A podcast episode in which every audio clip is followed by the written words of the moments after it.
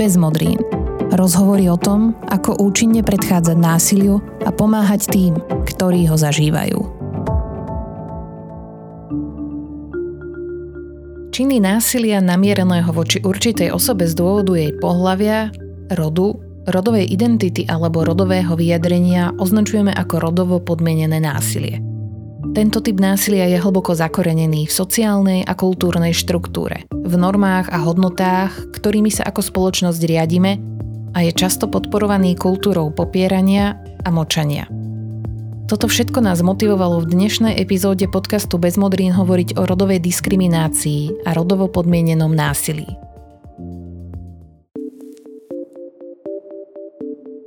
Na úvod sa však uistíme, ako chápeme pojmy rod a pohlavie.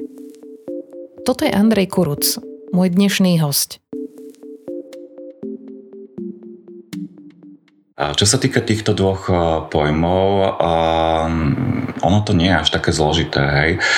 Pojem pohlavie je spojený s biologickými charakteristikami, ktoré sú vlastne charakteristické pre biologické pohlavie muža alebo ženy, čiže to sú buď pohlavné orgány, rôzne druhotné reprodukčné znaky, alebo je to tá chromozomová úroveň.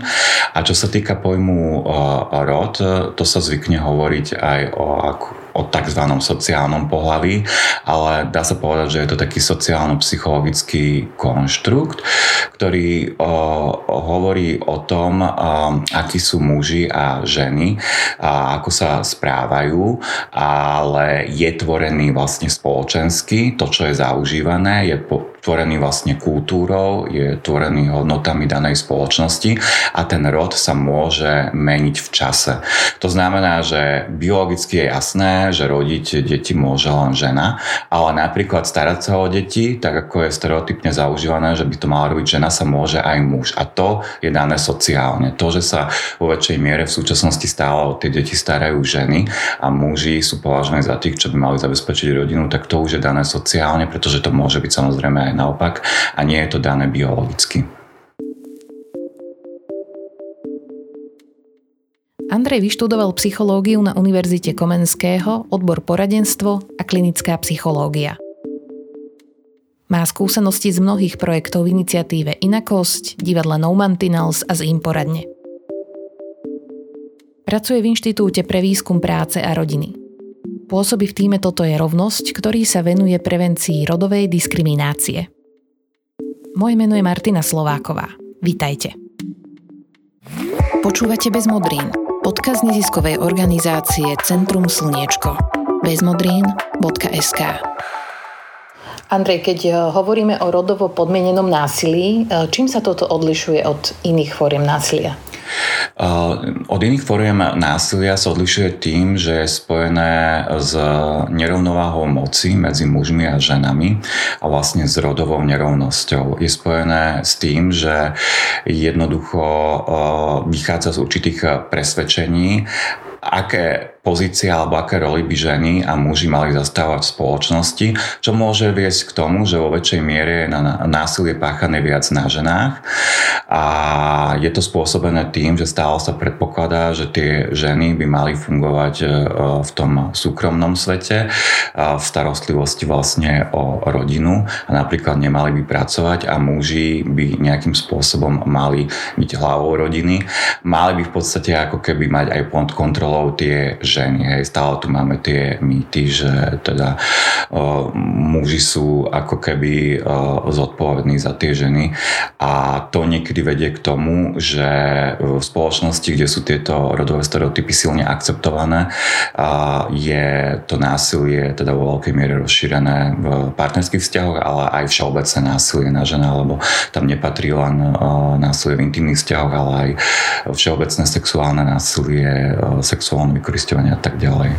A kde má toto pôvod? Čo sú také tie hlavné príčiny vôbec existencie rodovo podmieneného násilia? Sú to nejaké rodové stereotypy, alebo je to kultúrny a spoločenský vývoj? Určite sú to rodové stereotypy, je to kultúrno-spoločenský vývoj, je to napríklad to, ako spoločnosť nahliadala kedysi na ženu a ešte v súčasnosti nahliada, kedysi v podstate žene neboli dané žiadne práva. Predpokladalo sa, že nemôže zasahovať do verejných vecí, napríklad nemala právo voliť, čo v súčasnosti má a nie je to dané teda zjavne biologicky, lebo teda voliť môže a rozhodovať môže. Takisto bola menej zastúpená vo svete práce, pretože sa predpokladalo, že teda sa pre všetkým má starať rodinu, ale zjavne, keďže sa podiel žien, ktoré pracujú, zvyšuje, sú schopné vlastne zastať obe role. Čiže tiež to nie je dané ako keby biologicky a to vlastne je to väčšinou spôsobené, čo sa týka toho násilia, tak je to spôsobené aj tým, ako sa na rodiny nahliadalo v minulosti, že tie vzťahy medzi partnermi a partnerkami sú dané ako keby, že je to ich súkromná vec a nie je to vec verejná a že jednoducho sa predpokladalo, že tá žena má teda byť doma, byť k dispozícii k mužovi a má muža poslúchať. Nahliada sa takisto na ženy ako na sexuálne objekty, ktoré by mali byť k dispozícii mužom, čo normalizuje tiež násilie svojím spôsobom alebo sexuálne násilie. Nepredpokladalo sa, že žena by mala zarábať, čo vlastne normalizuje nejakým spôsobom ekonomické násilie, pretože keď zarába v podstate len muž a ovláda v podstate ako keby tú ekonomiku tej rodiny, tak žena je maximálne od neho závislá a môže to ten muž ako keby zneužívať na kontrolu nad ňou a má vlastne nad ňou tú moc. A spýtam sa takto, aké sú prejavy alebo možno dôsledky rodovo podmieneného násilia v takomto širšom spoločenskom kontexte? Mm-hmm. Možno skúsme povedať, že aký to má vôbec dopad na to, ako funguje svet okolo nás? Tak má to dopad jednak aj na úrovni spoločnosti. Keď už len zoširoka to poviem, tak má to dopad aj na ekonomiku, pretože dôsledkom násilia mnoho žien vypadáva z pracovného procesu. Mnoho žien je práve napríklad zamestnaných, teraz teda tiež napríklad v zdravotníctve alebo v sociálnej pomoci a potom vypadnú teda odtiaľ, keď sa na nich deje násilie, čiže nie je ako keby v dispozícii potom tá pomoc pre druhých ľudí. Samozrejme sú to zvýšené náklady aj pre oblasť zdravotníctva. Samozrejme to má vplyv na to, akým spôsobom vlastne spoločnosť pristupuje k ženám, že stále tu nejakým spôsobom sú popredí rodové nerovnosti. Čiže tie dôsledky sú ako keby tie celospoločenské aj ale samozrejme sú negatívne aj na tej individuálnej úrovni. V čom je rodovo podmienené násilie nebezpečné? Tak nebezpečné je v tom, že jednoducho samozrejme ohrozuje životy ľudí, ohrozuje životy žien a dievčat a každý ľudský život si zaslúži bezpečie a ochranu a jednoducho aj každý páchateľ si zase zaslúži odsúdenie, pretože keď nie je odsúdený, tak pokračuje v podstate v páchaní toho násilia na ďalších ľuďoch. Celkovo akože násilie je prejavom nejakej proste agresie a prejavom prevahy tej moci a ak nie je potrestané a je normalizované, tak potom v podstate veľká časť ľudí v našej spoločnosti a v tomto prípade myslím hlavne ženy a dievčatá sú stigmatizované a sú traumatizované. Andrej, ty si tiež členom tímu expertov a expertiek s dlhoročnými skúsenostiami v oblasti rodovej rovnosti a fungujete pod hlavičkou Toto je rovnosť. Čím všetkým sa zaoberáte a možno ako fungujete? A v podstate fungujeme pod Inštitútom pre výskum a práce a rodiny v rámci takého národného projektu Prevalencia a eliminácia rodovej diskriminácie a zameriavame sa v tejto oblasti na viaceré aktivity. Jednak je to vlastne poradenstvo v oblasti rodovej diskriminácie, kde poskytujeme nejaké základné informácie a právne poradenstvo, keď ľudia zažívajú rôzne formy rodovej diskriminácie, či už, v oblasti odmeňovania, sexuálneho obťažovania alebo diskriminácia na základe materstva alebo tehotenstva. Takisto vlastne robíme výskumy v rôznych oblastiach, ktoré sa týkajú rodovej rovnosti. Jedna oblasť sa zameriava na sexuálne obťažovanie a jeho prevenciu a ako ho riešiť. Ďalšia oblasť sa zameriava na neplatenú prácu žien v domácnostiach, keďže ako vieme v súčasnosti stále oveľa viac tej práce v domácnosti a starostlivosti o deti robia ženy v porovnaní s mužmi, čo má vplyv teda na ich fungovanie, či už v pracovnom svete, ale aj v tom súkromnom. Takisto sa zameriavame na výskum starostlivosti o deti a tam predovšetkým o to, akým spôsobom zapojiť otcov do väčšej starostlivosti o deti, ako vlastne tá predškolská výchova pomáha zosúľaďovaniu pracovných a rodinných povinností rodičov a takisto akým spôsobom nastaviť vlastne tie rodičovské dovolenky a otcovské dovolenky tak, aby bolo možné lepšie zosúladenie a ešte sa venujeme aj téme, akým spôsobom diskrimináciu by mohla odhalovať a postihovať inšpektoráty práce.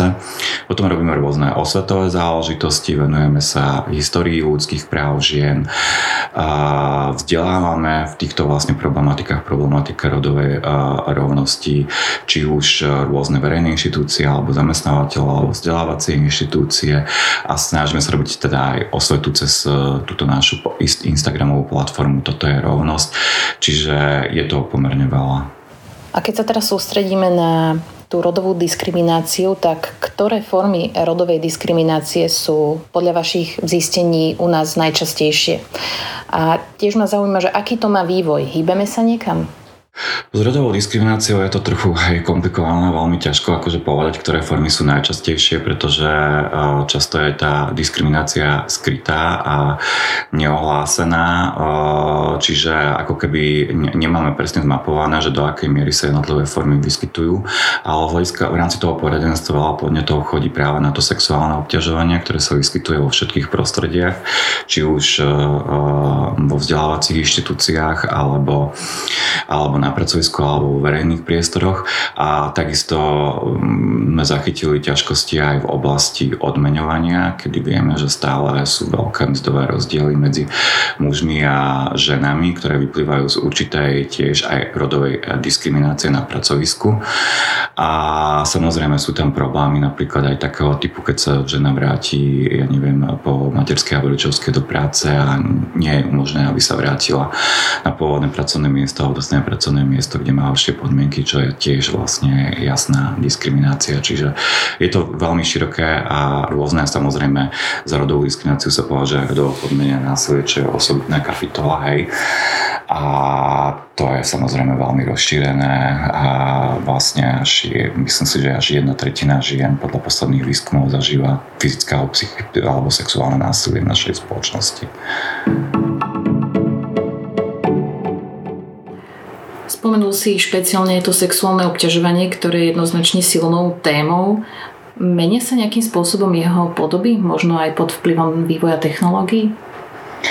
Určite akože jeho pohyby má aj teda samozrejme aj tie klasické podoby, to znamená, že ide v podstate o nejaké neželané správanie verbálnej, neverbálnej alebo fyzickej povahy, ktorého cieľom je a má sexuálnu povahu a cieľom je vlastne ponížiť, zosmiešniť, narušiť telesnú integritu a dôstojnosť toho, na ktorého je sexuálne obťažovanie namierené, čiže samozrejme je to ešte stále aj tou klasickou formou, že sú to rôzne sexistické poznámky, či už na pracovisku alebo vo vzdelávaní, sexuálna pozornosť, neželané dotyky a tak ďalej, ale tie nové formy súvisia hlavne s tým online prostredím, kde sa stretávame vlastne so sexuálnym obťažovaním a prostredníctvom sociálnych sietí a neželaných správ na sociálnych sieťach, ktoré majú sexuálnu povahu. Čiže toto je rozšírená oblasť, ktorá je podľa mňa menej pokrytá aj u nás legislatívne,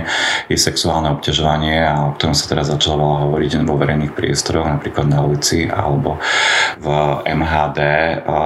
Toto je naozaj momentálne, by sa dalo povedať, nepokryté ani antidiskriminačným zákonom, ani trestným zákonom a malo by sa s tým niečo robiť, lebo je to veľmi rozšírené a ženy to naozaj v veľkej miere zažívajú. Myslím si, že viacerí z nás majú pocit, že sexuálne obťažovanie prekáža oveľa väčšiemu počtu ľudí, než koľko si ich to dovolí nahlas a otvorene povedať.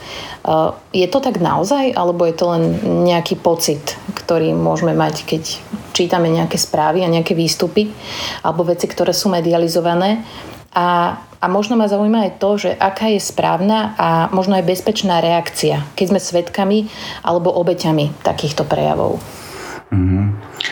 Čiže čo sa týka toho, že či viac ľudí považuje sexuálne obťažovanie za nevhodné, ako to vlastne vysloví otvorenie, tak ja si myslím, že je to fakt, aj tie prieskumy to ukazujú, že veľa ľudí rôzne formy, aj tie nižšie, ako napríklad nejaké poznámky, považuje za sexuálne obťažovanie.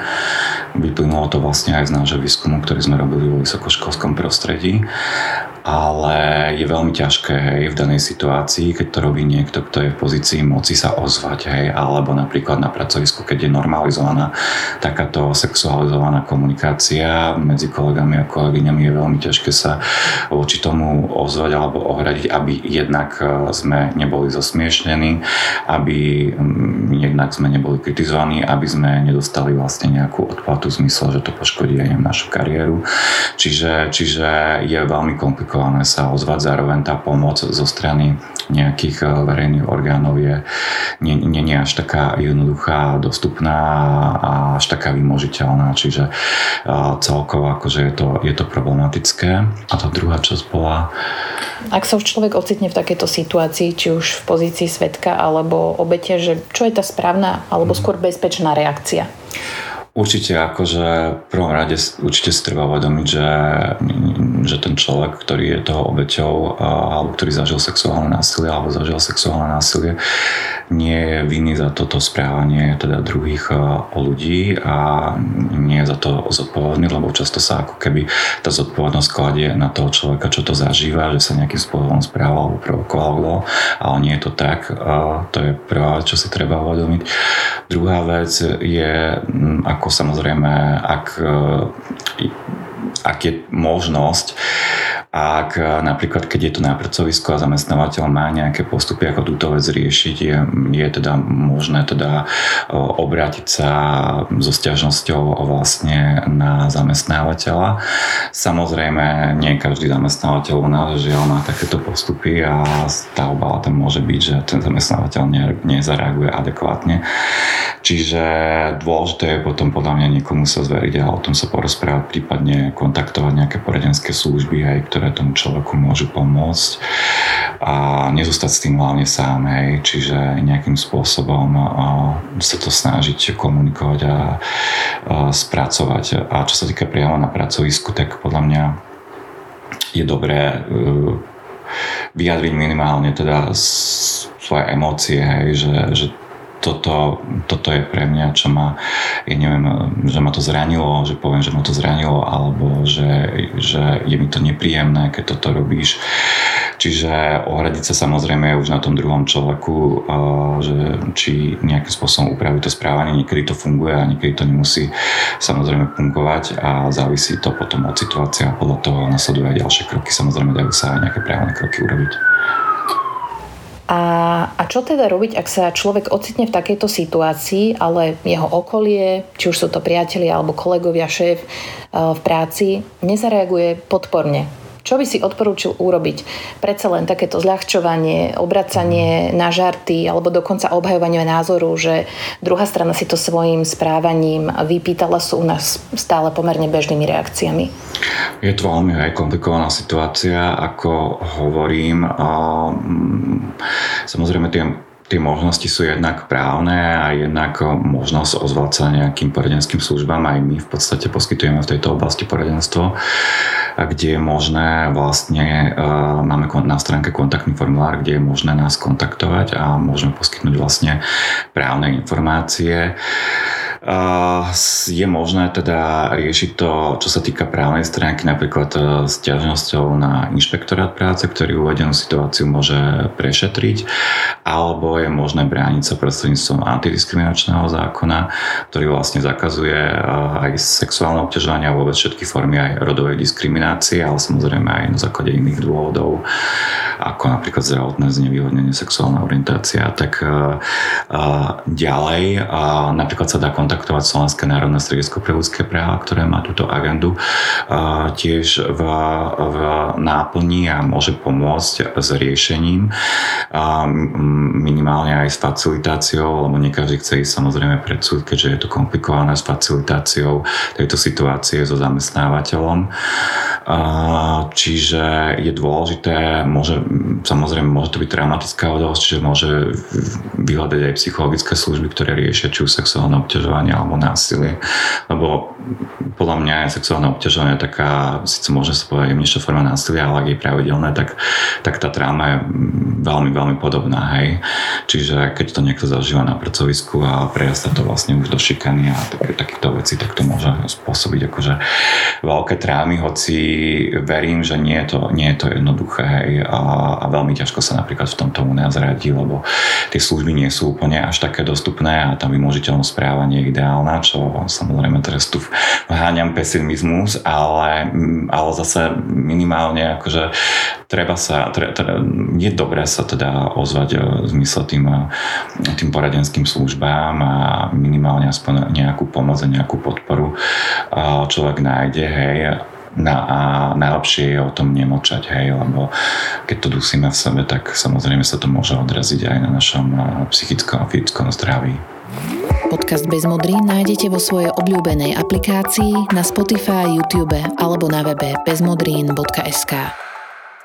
Andrej, ty si už spomenul prieskum, ktorý ste realizovali na slovenských vysokých školách o stave sexuálneho obťažovania na slovenských vysokých školách. Čo vám tento prieskum ukázal? Prieskum ukázal, že sexuálne obťažovanie rôznych foriem je prítomné, hej, na našich vysokých školách stále. V podstate tá vzorka bola približne 1600 respondentov a respondentiek. My sme sa zameriavali vlastne na rôzne formy sexuálneho obťažovania. Rozdelili sme ho vlastne do takých troch ako keby oblastí, a to rodovo motivované obťažovanie, kde sme vlastne zariadili skôr nejaké komentáre sexuálnej povahy alebo také sexuálne vtipy, prípadne poznámky, ktoré nejakým spôsobom devalujú alebo znižujú hodnotu žien alebo mužov.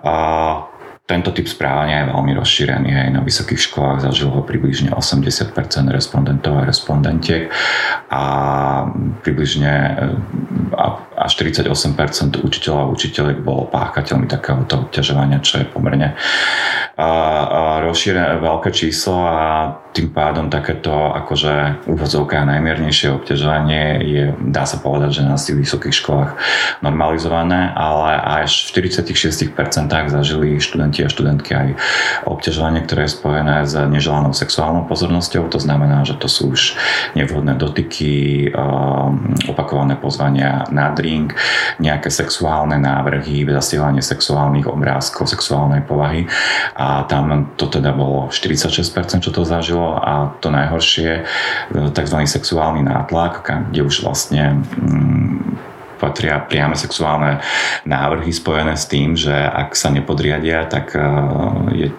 je to spojené s nejakým postihom.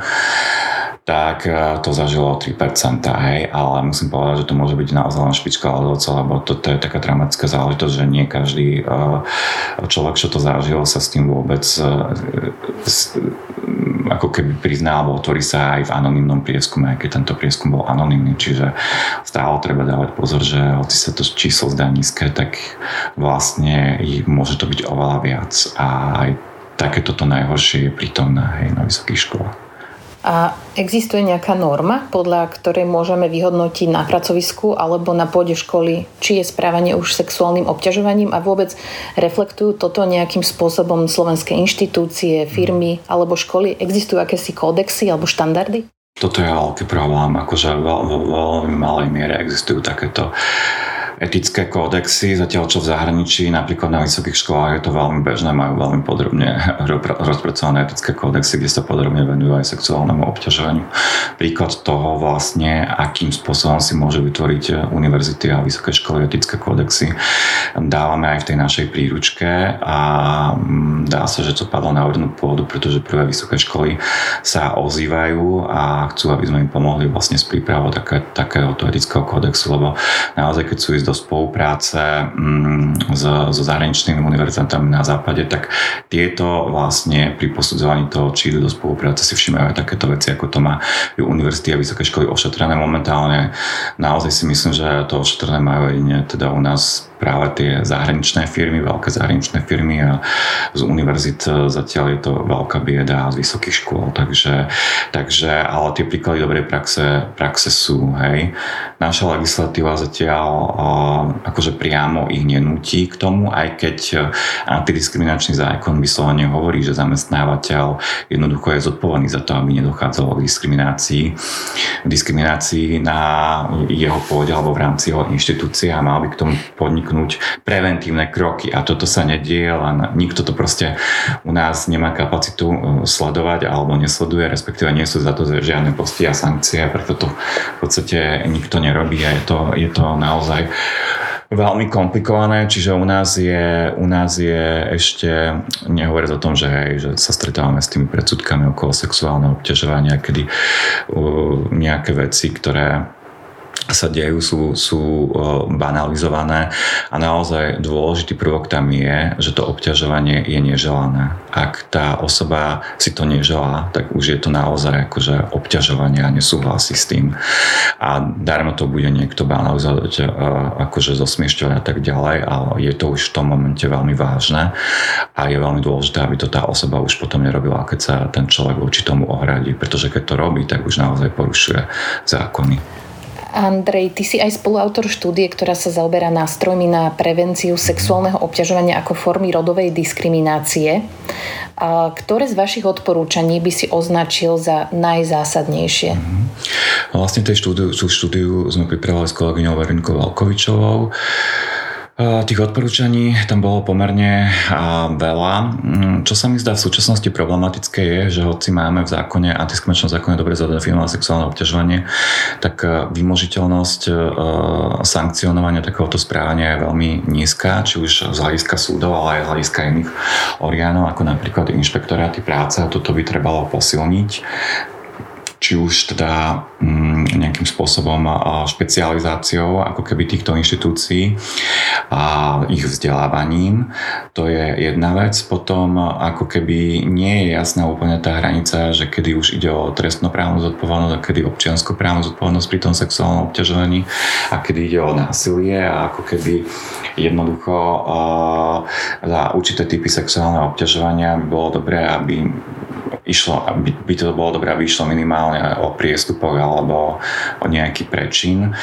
Najmenej je pokryté napríklad to obťažovanie na verejnosti, v MHD a proste na uliciach alebo zo strany zákazníkov a klientov, čiže to ako keby vypadáva takmer z toho antidiskriminačného zákona. Nie sú vôbec v dispozícii služby, a to sa týka sexuálneho obťažovania, sexualizovaného násilia vo všeobecnosti. Hej. Chýbajú špecializované služby, zariadenia alebo inštitúcie, ktoré poskytujú služby ženám, ktoré zažívajú násilie, sú preťažené a ako keby nedokážu sa už venovať takto zameranej agende, čo nehovorím, že určite pomôžu tým ľuďom, čo to zažili, ale trebalo by, aby to boli špecializované poradne so špecializovanou pomocou. Hej. A toto tu chýba. Čiže určite podporiť takéto služby, ktoré by sa tomu venovali.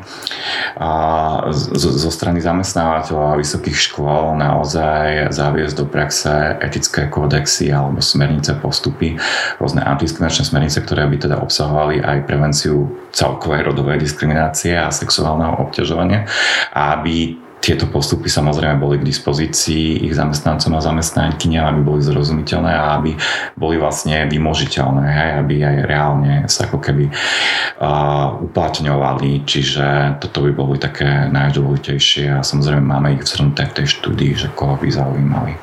Naše správanie do značnej miery ovplyvňuje aj verejná mienka. A ako ju môžeme v tejto oblasti citlivovať a akú rolu v celom tomto procese hrajú médiá, prípadne akým spôsobom sa vám darí spolupracovať s médiami?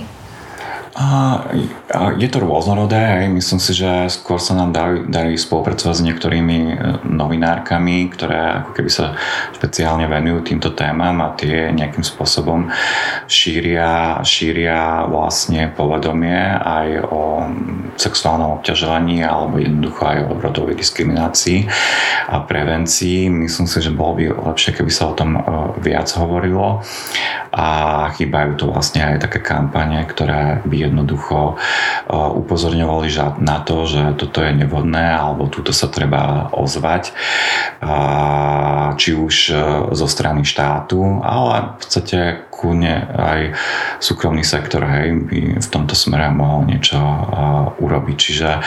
Čiže málo sa o tom hovorí, že rôzne formy tej diskriminácie sú zlé a majú negatívny dopad na život toho človeka a málo sa pracuje vlastne s tými mýtami, ktoré sú okolo toho a predsudkami. Mojím dnešným hosťom bol Andrej Kuruc. Andrej, ďakujem za rozhovor. Ďakujem ešte raz za pozvanie a prajem pekný deň. Ide to aj bez modrín. Na tele i na duši. bezmodrin.sk Podcast Bez modrín je tu každú druhú nedeľu pre všetkých, ktorých zaujímajú ľudské práva, nenásilná komunikácia, prevencia a pomoc tým, ktorí násilie zažívajú. Kontakty na poradenské centrá a linky pomoci nájdete vždy aj na webe bezmodrin.sk, kde sa vám tiež snažíme prinášať rôzne zaujímavé články a vzdelávací obsah. Ak máte pre nás odporúčanie na tému, ktorú sme ešte nespracovali, môžete nám napísať správu na bezmodrin@bezmodrin.sk. Tento projekt realizujeme aj vďaka podpore Active Citizens Fund Slovakia, ktorý je súčasťou finančnej pomoci Islandu, Lichtenšteinska a Nórska 15 členským štátom Európskej únie. Ja som Martina Slováková a tento podcast spolu so mnou pripravujú aj Marianna Kováčová a Ivan Ježík. Majte sa fajn a počujeme sa na budúce.